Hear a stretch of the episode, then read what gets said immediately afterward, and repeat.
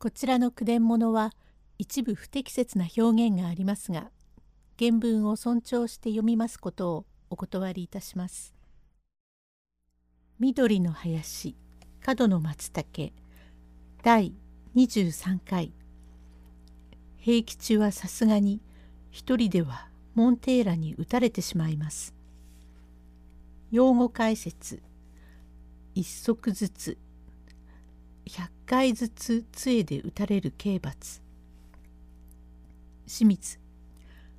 おやこいつなかなか度胸のいいやつだ。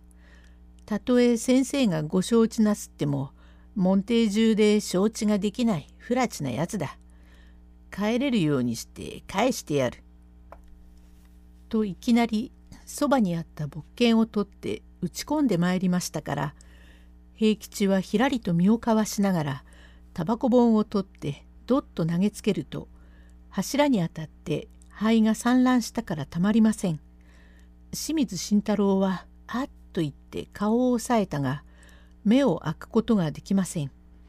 そのうちに平吉は手当たり次第のものを放りながら玄関まで逃げてまいりますると内弟子の藤三郎が市内を取って待っているところへ出てまいりましたからいきなり平吉の腰を狙ってビューッと打つと剣術はあまりお上手ではありませんが腕のさえで腰を打たれ平吉は式台のところへ四つ倍になる。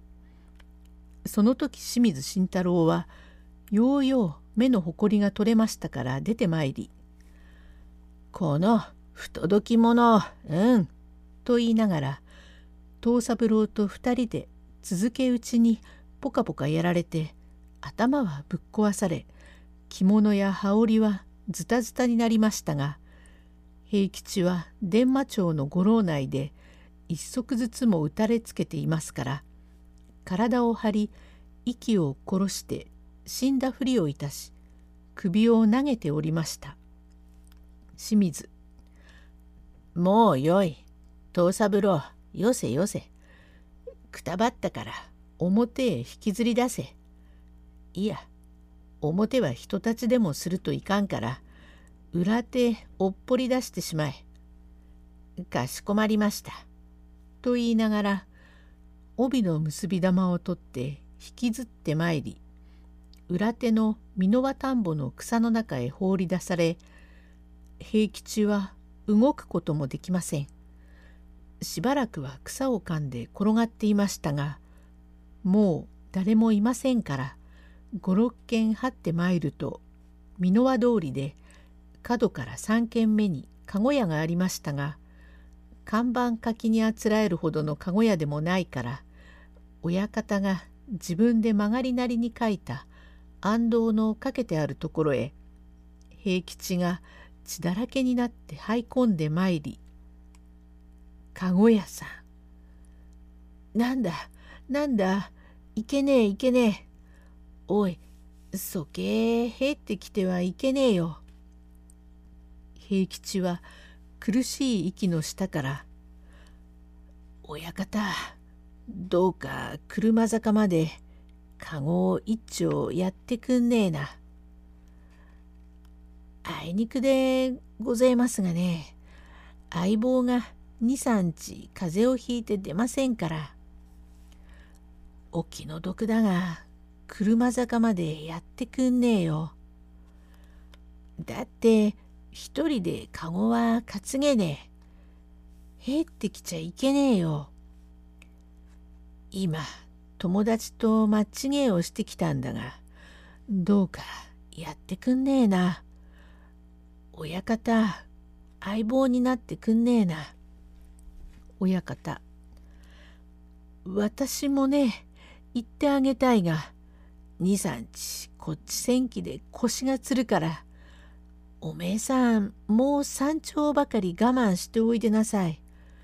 若い種も大勢いる立派な籠屋があるから。そんなことを言わないでやってくんねえ。おい若い種さんちょっと俺の懐から財布を出してくんねえ。そう体を振っちゃいけねえ。どっちにあるのだ？左か右か？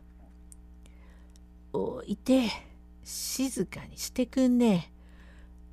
ここに2両あるからかご賃が1両に酒代が1両だ。だから行ってくんねえ。親方。え？何？2両。なるほど。どうもおかわいそうですね。とんだ5歳なんだったね。しかし兄さん負けるは勝ちだよ。手を出したものは心持ちのいいものじゃない。よく我慢してね。